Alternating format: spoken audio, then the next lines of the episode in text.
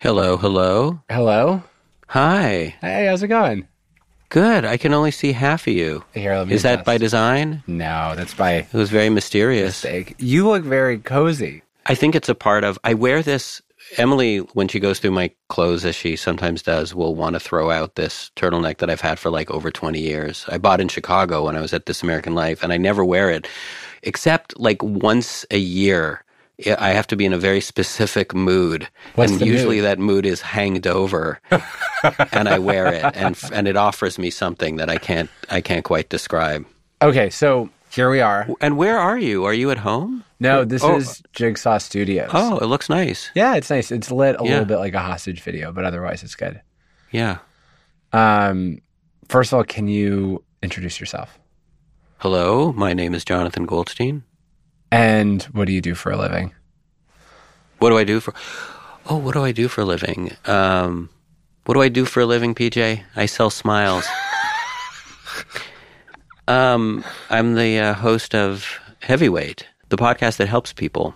It's one of my favorite podcasts. So every episode, you, y oftentimes it's a listener, but you'll find someone who has an unresolved thing in their life that they're unable to get over, which I think describes human beings.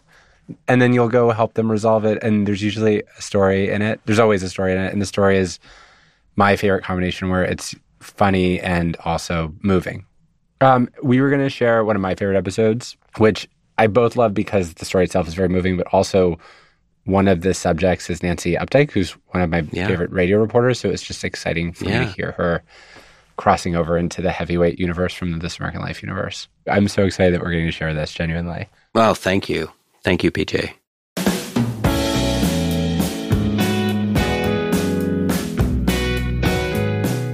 I'm Jonathan Goldstein, and this is Heavyweight. Today's episode Dan.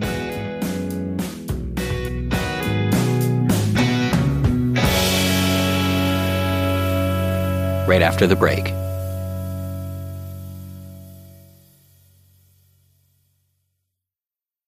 Search Engine is brought to you by Yahoo Finance. Wouldn't it be great if you could see all your investment and retirement accounts in one place? With Yahoo Finance, you can consolidate your views from multiple accounts into one hub and access the expert analysis you need to tend to your entire portfolio with confidence. You're probably wondering what I invest in. I do an index fund and some of the dumbest individual stock choices any person has ever made. I am personally helping to fund the US economy. Don't be like me. For more than 25 years, Yahoo Finance has been the brand behind every great investor. Whether you're a seasoned investor or are looking for that extra guidance, Yahoo Finance gives you all the tools and data you need in one place. They are the number one finance destination, producing a holistic look at the financial news cycle, including breaking news, original editorial perspectives, analyst ratings, independent research, customizable charts, and so much more. For comprehensive financial news and analysis, visit the brand behind every great investor, yahoofinance.com, the number one financial destination, yahoofinance.com. That's yahoofinance.com. Hey, Dan. Hey, Jonathan, how are you? Dan is a serious journalist, like national security correspondent serious. Sorry, I'm just trying to turn off my phone so it doesn't beep. Turning off your phone during an interview? Serious journalism. Actually, I should do the same thing. Dan is a friend whom I've known for years, but conversation can still sometimes feel like a game of chess. You're looking well, Thank you. rested, Likewise. good of you to say. Check and mate. Given what a serious journalist Dan is, I'm surprised he's come to me for help. But then, his crisis is not one of national security. His is a crisis of the heart. And that is an area in which my journalism excels.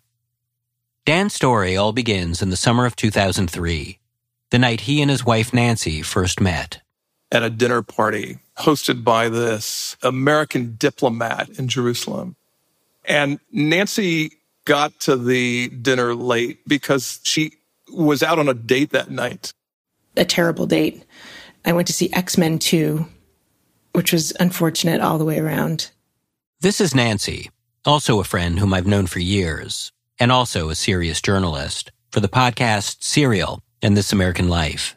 And I wasn't even going to go to this party. I just thought, oh, for Christ's sake, why am I going to this? But then she met Dan. He was quiet. I noticed that he was just kind of watching hmm. and not being rambunctious. Um, you know, there's a lot of sort of false hilarity at parties, and that was not something he was engaging in. A week later, Dan and Nancy went out on a date at an Italian restaurant in downtown Jerusalem. You know, it's July. It was warm. She was wearing a tank top. I remember I ordered ravioli and a beer, and she ordered a burger and a whiskey. Because, I don't know, that's the kind of hard drinking, hard eating gal I was. Nancy says she'd been on a lot of first dates and rarely got her hopes up. She was wary, anticipating the moment, say, when Dan would ask her to see X Men 3. Still, something about Dan drew her in. I remember him saying very early on that he was separated and that he had two kids. And I could see that he was kind of bracing for that to be a deal breaker for me. And I didn't feel that way at all. On the contrary, I felt interested and excited. And mm. yeah, you're a whole person with a whole person's complications. It was nice. It was fun. Um, but then something strange happened. Do you want to jump in with a question? Serious journalism. this must be frustrating for you. You must feel like I could do both sides of this. What do I need this turkey for? um, but yes, indeed, like what happened? We're still just in the stage where we're getting the main facts. Where are you from? What are you doing here so far from home? And a woman who was sitting with her husband at the table right next to us leaned in towards us and said, Hey, you know, excuse me, sorry for interrupting, but I think I know your father. Dan had shared with Nancy that his dad lived in California and helped invent the breakfast cereal Cap'n Crunch. Hearing these details, the woman realized the connection. She said, That's so funny he's our friend. We live next to him. He throws these great parties. He and his wife are very generous philanthropists in the community. You know, I can't believe it of all the people to be next to. And it'll be so great when we tell him we ran into you. And they went back to their dinner. We went back to ours. And Dan looked sort of startled but it wasn't just the surprise of being recognized by a stranger 7,500 miles from home. It was also surprising for another reason, which is that I don't know my father. I have not had contact with my father since I was very young. And Dan was very quiet. And he said, I actually don't know my father at all. It was basically like our, our date was kind of split into two parts. And the first part happened before that moment with the couple next to us, and the second part happened afterward. It just turned into a completely different conversation that was like, here's the deal. Here was the deal. Leaning in so that the couple wouldn't hear, Dan explained that his parents split up when he was five it was a very acrimonious divorce, and afterwards, his father essentially disappeared from his and his sister's life. Their mother struggled to raise the two kids on her own, and life with Dan's mother wasn't easy.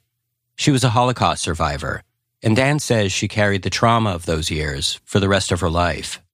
And because he told that whole story, I then ended up telling a whole complicated story of my own, my own parents' divorce you know, suddenly we were talking about things that were real. It created this intimacy that, you know, so you can go on five dates and not get to that. Back at the neighboring table, the couple paid the check and got up to leave. But before they did, the woman came over once more. And said, Hey, do you mind if I take a, a photo of you too? This will be so funny. Let's take a picture of you and we'll send it to your father. And Nancy and I kind of looked at each other. It was this look of, okay, this is weird, but why not? And we kind of leaned in.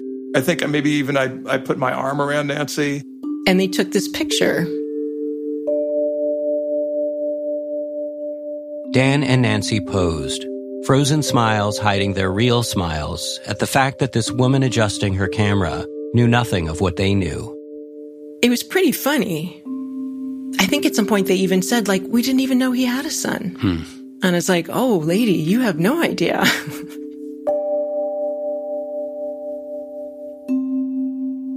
it was like we had an experience together. Right, right. You know, Yeah. like we had a, we had this inside joke already. After the photo, things moved quickly. I think I gave Nancy the key to my apartment within two weeks of that date. The photo was a chance, you know, it gave us a chance to, to both kind of take the first big leap of our relationship. W- would would you say that the uh, that the woman sitting beside you was sort of like a cherub, but rather than carrying a bow and arrow, she was she was holding a camera? would you say that? Would you say that, Nancy? I wouldn't say that, but I would support your saying that. And with Nancy's full support behind me, I will say that. Because Dan and Nancy have now been together for 19 years. I mean, you know Nancy, so you know how lovely she is and funny and warm. And all that was on display right away that evening. And I fell in love with her uh, at that dinner. And that first spark was captured in the photo. Because of crashed hard drives, Dan and Nancy have lost the photos from the beginning of their relationship. So while those photos have certainly gone, the first photo, the most important photo, might not be. And so Dan has come to me to find it. But here's the catch. If the woman with the camera kept her promise, then the photo is in the hands of Dan's father. And I am not particularly interested in trying to reach out to my father, directly or indirectly. Mm-hmm. In other words, this is what might make it more tricky. If he has the photo, I don't want to go that road. It's been about 50 years since Dan's father walked out on the family. Dan isn't looking to make contact now. But I can't help thinking that as much as Dan wants the photo, some part of him must also be wanting something more from his dad. The strange symmetry is hard to ignore. The thing Dan wants most is in the hands of the person he wants to talk to least. But Dan is adamant. Yeah, the mission here is not let's reach out to him and and get to know him. I really just want the photo. Are you saying sometimes a photo is just a photo? Exactly. Yeah. Yeah. I don't think it's just a photograph. No. Um, but I don't think I can know everything that it means to him necessarily. I think it's hard to want anything from a parent who has been so thoroughly absent, Yeah. so thoroughly derelict. Does he remember anything about his father?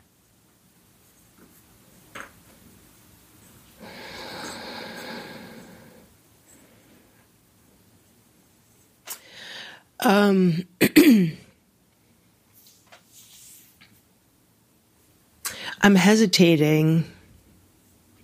You know, this is small, but it's it's personal. Um,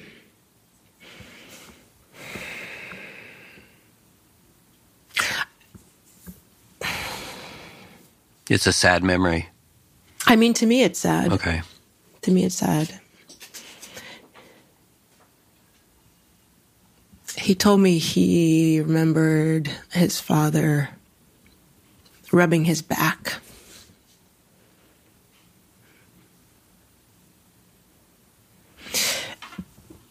I rub his back a lot. With Dan's father in the no fly zone, it leaves only one person who might have a copy of the photo. the woman with the camera. Do you remember what she looked like? I think she had curly brown hair, and I can get Nancy's take on this as well. Dark hair. Like, not really a beehive, but sort of up and kind of pin curlsy or something. Yeah, I think maybe she said something about the Jewish community. So I wouldn't be surprised if they're active in the Jewish community there. I look at the notes I've been taking. An older, possibly Jewish woman from California who, when traveling to Israel in 2003, maybe wore her hair in a beehive. I mean, this is really, this isn't really not a lot, you know? Yeah. It's going to be hard. Finding her is a big obstacle. And then 18 years later, does she have this photo lying around? I begin my search for the woman with the camera where it all began. Focaccia bar? Focaccia Bar, the restaurant in Jerusalem where Dan and Nancy had their first date. Wielding what's left of my bar mitzvah lesson language skills, my plan is to endear myself to the Focaccia Bar staff. Uh, shalom. Uh, is there a manager, maybe? One second. Hello? Uh, shalom. H- hello. Yeah, uh, yeah. How can I help you? I tell the manager about my two friends who had their first date at his restaurant. Really? Yes, 18 years ago. Oh, nice. Yeah, and um encouraged by his interest, I explain the whole story. How I'm trying to find the woman with a camera and how maybe he has her credit card receipt on file. Luckily, Dan and Nancy remember the exact day of their date. July 1st, 2003. So yeah, you couldn't go back to the computer, just type in 2003. No, man, we are not so much technology. You know, it's no. I changed like seven or eight computers, different different computers. You know. So nothing you could do in other words. No, nothing. Nothing. Sorry, Okay. man. Thank you for taking the time. Ciao to you. Shalom. Hello. So, I try something else. Since the woman was a neighbor of Dan's father, I look up his address and contact the county assessor's office. I request historical records of property owners in his town from 2003. But it turns out that, like the Focaccia Bar, they aren't very technology and don't keep data dating back that far. Unable to find a list of past neighbors, I decide to try calling present ones. Maybe the woman with the camera is still living in the same neighborhood as she was in 2003. Or, at the very least, maybe someone who knows her does. My producer Stevie and I turn to the white pages and start phoning. Hello? Hello, my name is Jonathan Goldstein. The reason I'm phoning is uh, I, I do a pod. Are you familiar with podcasts? Uh, no, but I, no, I don't have time for anything. Oh, I'm just not interested. I- Thank you. I'll, I'll, I'll get to the point, ma'am. Hello? The neighbors rarely let me get to the point, and even when they do, I'm mostly met with one of two reactions pity Good luck. or non pity. I haven't photographed anybody. I've been to a little bar. I know nothing about what you're talking about. So you're pointless coming here and talking to me. Thank you. Bye. All right. Well, Did she say I've never been to a noodle bar? uh huh. All right, we can cross that one off the list. After dozens of calls to random strangers, I begin to lose hope. But since Dan thought the woman with the camera might have known his father through the Jewish community, I phone every synagogue within an hour's drive of Dan's father's neighborhood. I get the rabbis to include a call out in their e newsletters. It doesn't yield a thing. Confronted with the futility of finding a nameless woman with an indeterminate address, I reach back out to Dan. It seems as though it might be impossible without, you know, in some way it kind of connecting to your father. Yeah, Nancy and I talked a bit about it. Um, Perhaps anticipating the shortcomings of my journalisming, Nancy devised a strategy. Dan's fear is that his dad will think this is an attempt to reconcile, to reconnect. And so, What I said was Jonathan could just call him and say, no, no, no, no, no, no. I'm just here for the photo. If you could just give us the photo, mm-hmm. that's all I want. Dan is comfortable with this approach. But before giving me the green light, he says there's one last person I need to call. I mean, we share a lot. And we probably did actually raise one another. This is Abby, Dan's older sister.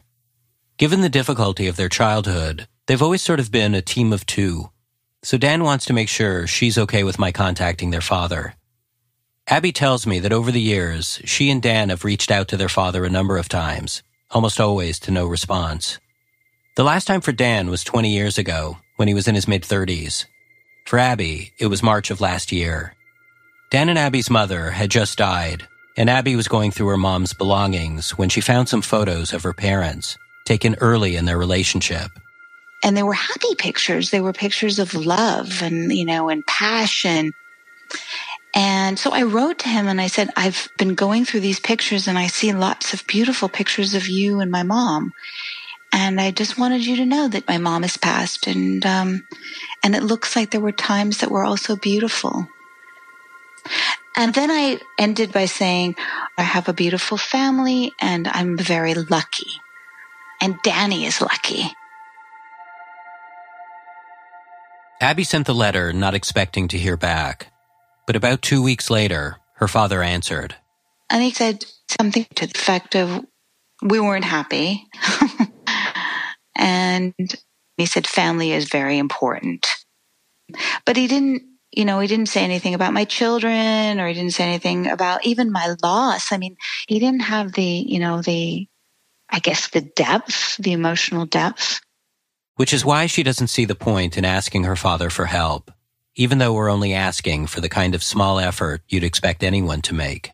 If I have a photo, you'll call me up and you'll say, Abby, do you have the photo? And I'll say, oh my God, this is so difficult. Mm-hmm. But ultimately, I'll look for it. And then he will sense that I care enough to look. But we're not going to get that from our father. He doesn't care enough.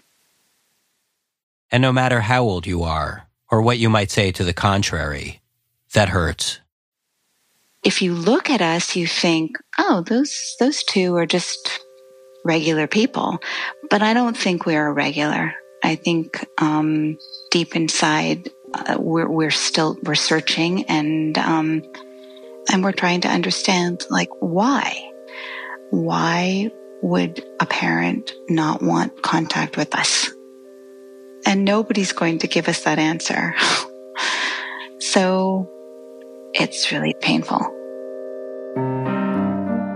In the end, even though Abby is skeptical her father will help, she gives me her blessing to try. I mean, if that's what Danny feels like is the right thing to do, um, then I would support that. I want that photo. I want that photo for Danny, but not at the price of him being hurt. I don't think the photo is worth that.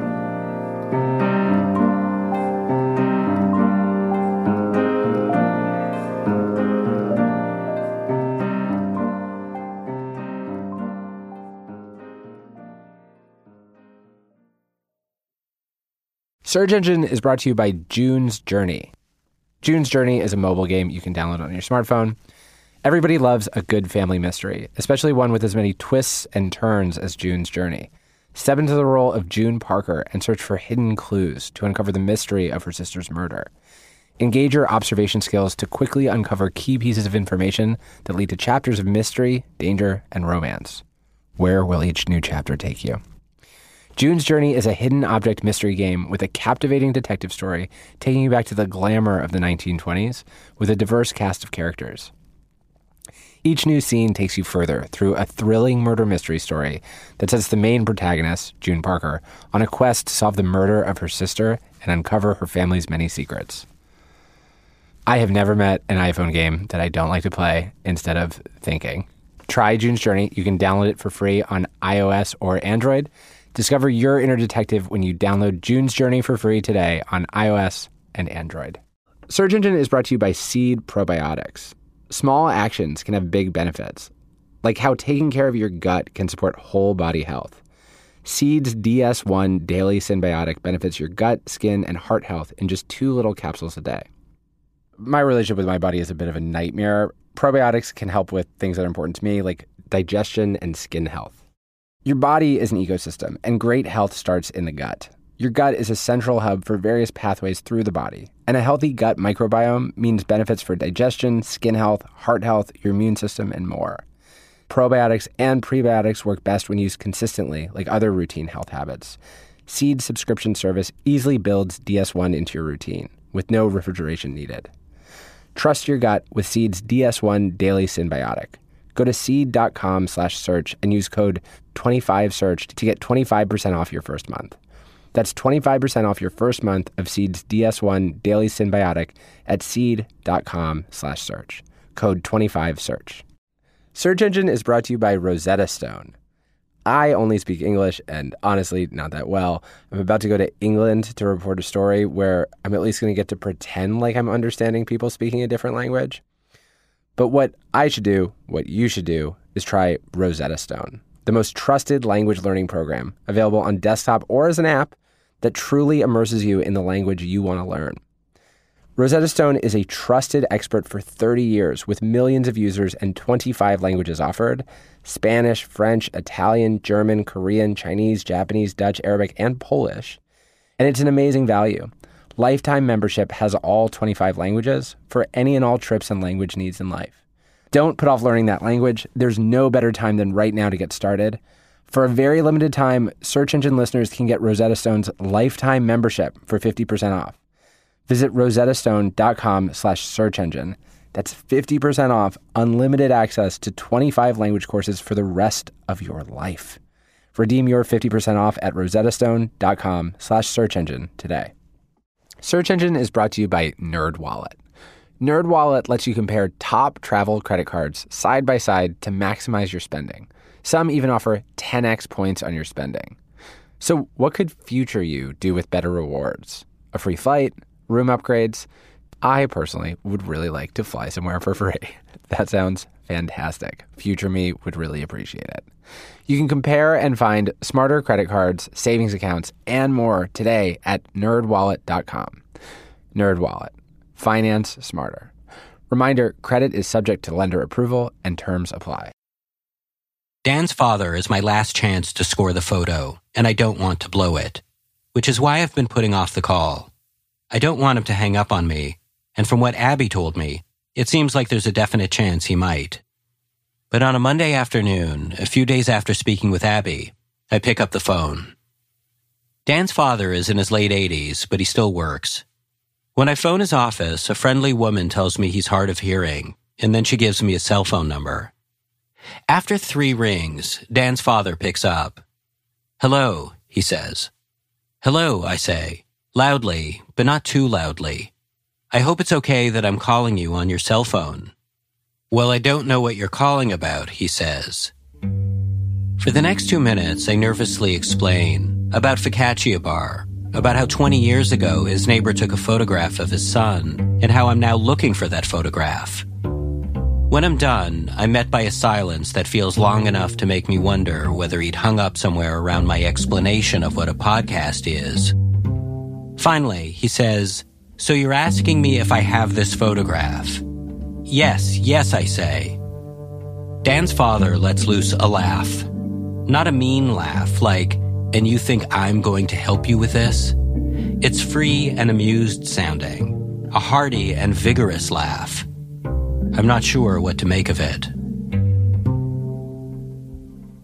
Dan's father says he has no memory of any photo, but he does remember the incident, being told by his neighbor that she'd seen Dan. He tells me she since moved away and he doesn't remember her name, but that he'll look for it. Try and reach me tomorrow, he says. When I pick up the phone to call Dan's dad a second time, I'm pretty sure I'll get blown off, that he'll screen my call, or maybe tell me, sorry, I couldn't find her. But just as he'd promised, Dan's father looked for his old neighbor's name and found it. I'll tell you her name, he says, but that's all I know. I haven't spoken with her, so if you can find her, you can ask her directly. I ask him if he remembers anything more about the conversation. Years ago, when she told him she'd seen Dan, was he surprised? You know, he says, I was honest with you. I got you the name of the person. That's all I can do. All right? Yes, yes, I say, sensing I've overstepped. Well, thank you so much, and have a good day. You too, he says.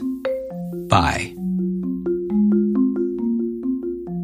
When I get off the phone with Dan's dad, I look at my notes where I've written down the name of the woman with the camera.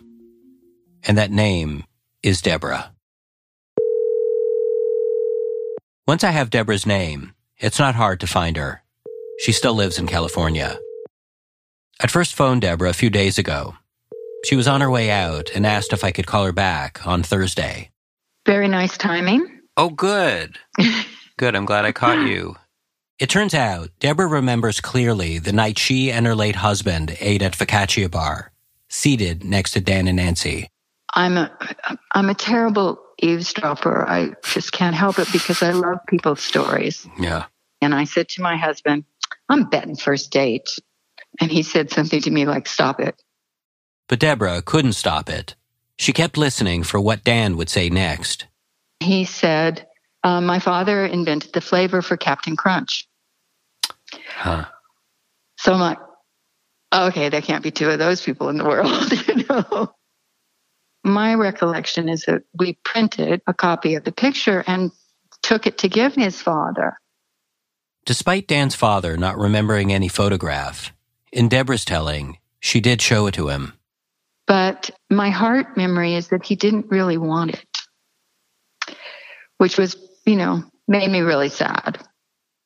It turns out Deborah snapped the photo knowing more than Dan and Nancy imagined. She knew Dan's father had remarried, and she knew he was estranged from his old family. But a photo of his son seemed like something that might warm him. Deborah was a second wife and had seen her fair share of difficult family dynamics. You know, my husband went through periods of being estranged from his son, and um, one time someone came up to us in a restaurant and said, Oh, you must be Jeffrey's father. Hmm. And Ru- Russell was tickled. You know, Hmm. he was still his son. Um, so, you know, I don't know. It, what we hoped was a charming story of a sweet coincidence um, received a very still reception, if you know what I mean. Yeah.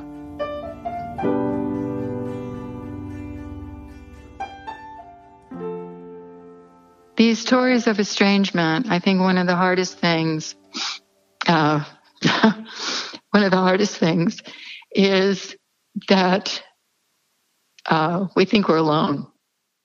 For years, Deborah worked at a healing center, helping residents there as they approached end of life. One day at a volunteers meeting, someone told the story of an elderly resident's estrangement from their children.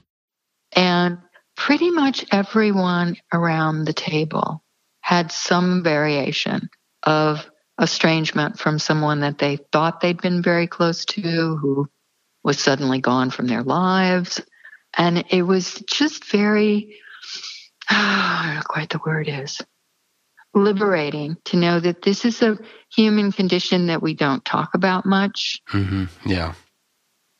There are some relationships that you just kind of I don't know, on a cellular level that you that you long for, even if you know you can't have them. So when you talk to Dan again, Mm-hmm. tell him he's not alone.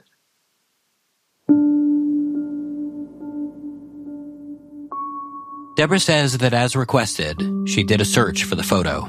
And I found it. I found it. Can you believe it? I found it. Deborah had cared enough to look.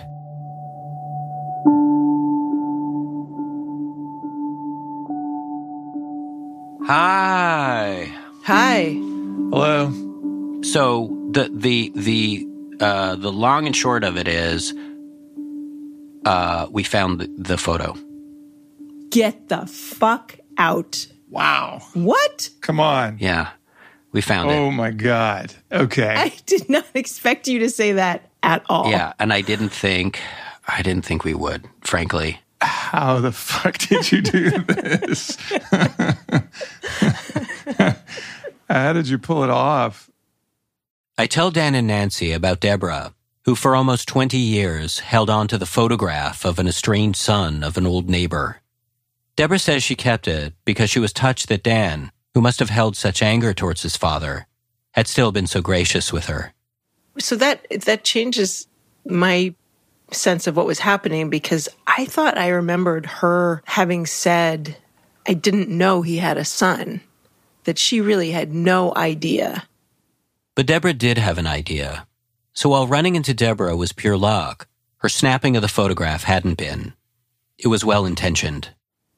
God bless this lady, man. I know. Yeah, I feel feel very warm toward Deborah. Of course, Dan wants to know how I found Deborah in the first place. I ended up calling your father um, to ask if he has. Which brings me to his father, who answered my call. I find it very surprising. Um, I mean, he has never been responsive to communications with my sister and I.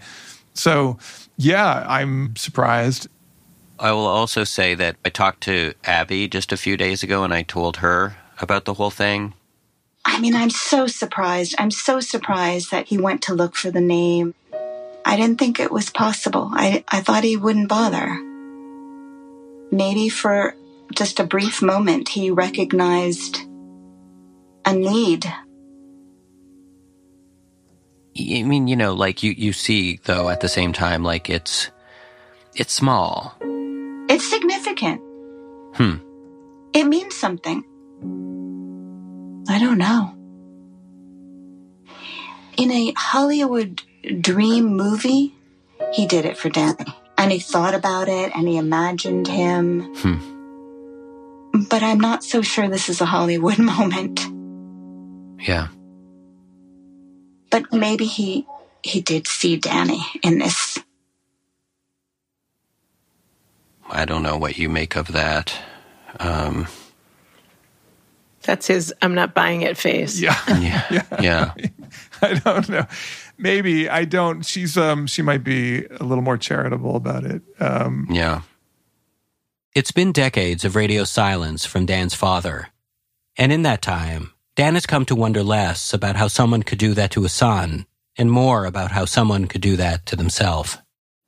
I feel intuitively that this must plague my father.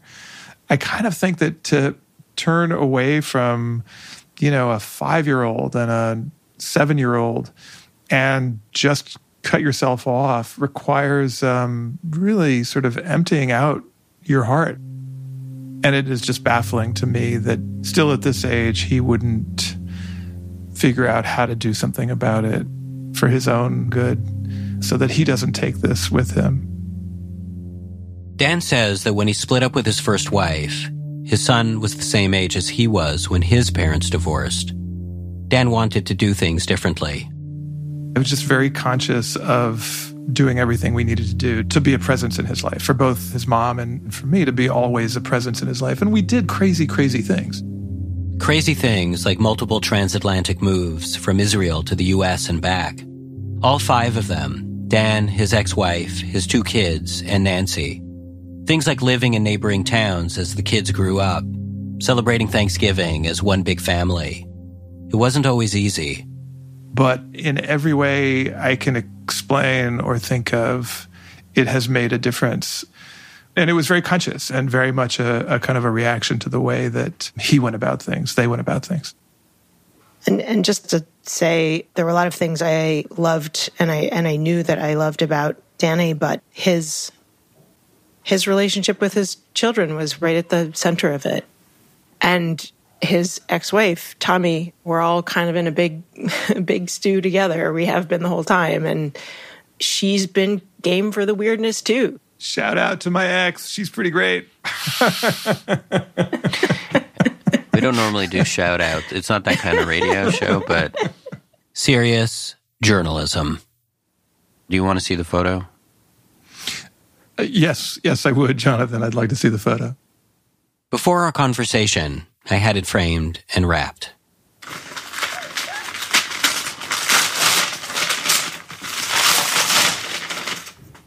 Oh my God. Oh, Jesus. oh my God. This is so much better than I thought, even. Oh, my God. Wow. In the photo, Dan and Nancy are sitting next to each other at a round wooden table. Dan's body is angled towards Nancy. Nancy is smiling and leaning towards Dan. Look at you, Jesus Christ, Nancy. Oh, my God. Oh, man.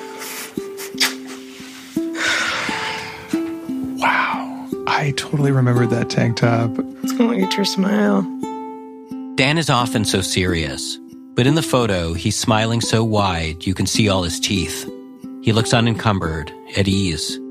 Yeah, no, it's it's sort of remarkably not awkward. Yeah, we just look very relaxed. We look awesome. I guess sometimes a photo is just a photo. Or in this case, a really great photo. Yeah, Nancy, I. oh my God, you just you look fucking adorable. You You'd look. marry me all over Uh, again. I would totally marry you all over again.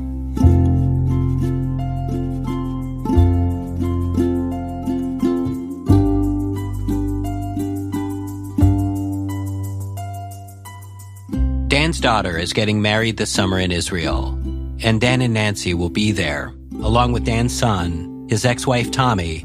Shout out to his ex wife Tommy, and his sister Abby, too, who just recently became a grandmother. Dan says whenever he visits, there's always a lot of requests for stuff from America.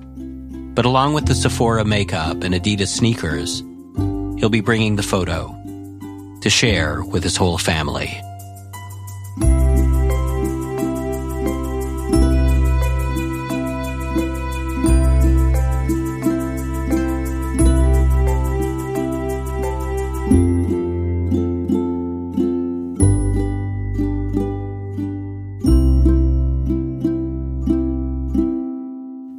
That was the episode Dan from Heavyweight.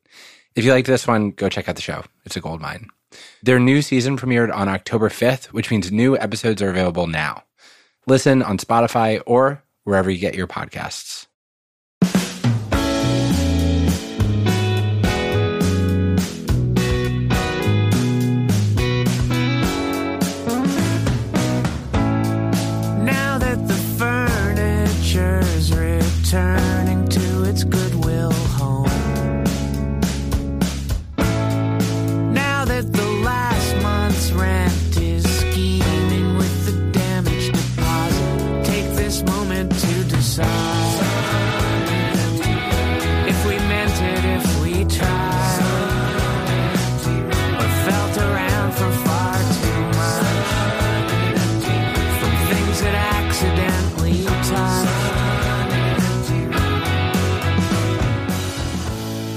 This episode of Heavyweight was produced by supervising producer Stevie Lane and me, Jonathan Goldstein, along with Mohini Madgavkar. Our senior producer is Kalila Holt. Production help from Damiano Marchetti. Special thanks to Emily Condon, Alex Blumberg, Caitlin Kenney, Phoebe Flanagan, and Jackie Cohen. Nancy Updike, who you heard in this episode, is coming out with a new series called We Were Three, which drops on October 13th from Serial Productions. Bobby Lord mixed the episode with original music by Christine Fellows, John K. Samson, Michael Hurst, and Bobby Lord. Additional music credits can be found on our website, gimletmedia.com slash heavyweight. Our theme song is by the Weakerthans, courtesy of Epitaph Records. Follow us on Twitter at heavyweight or email us at heavyweight at gimletmedia.com.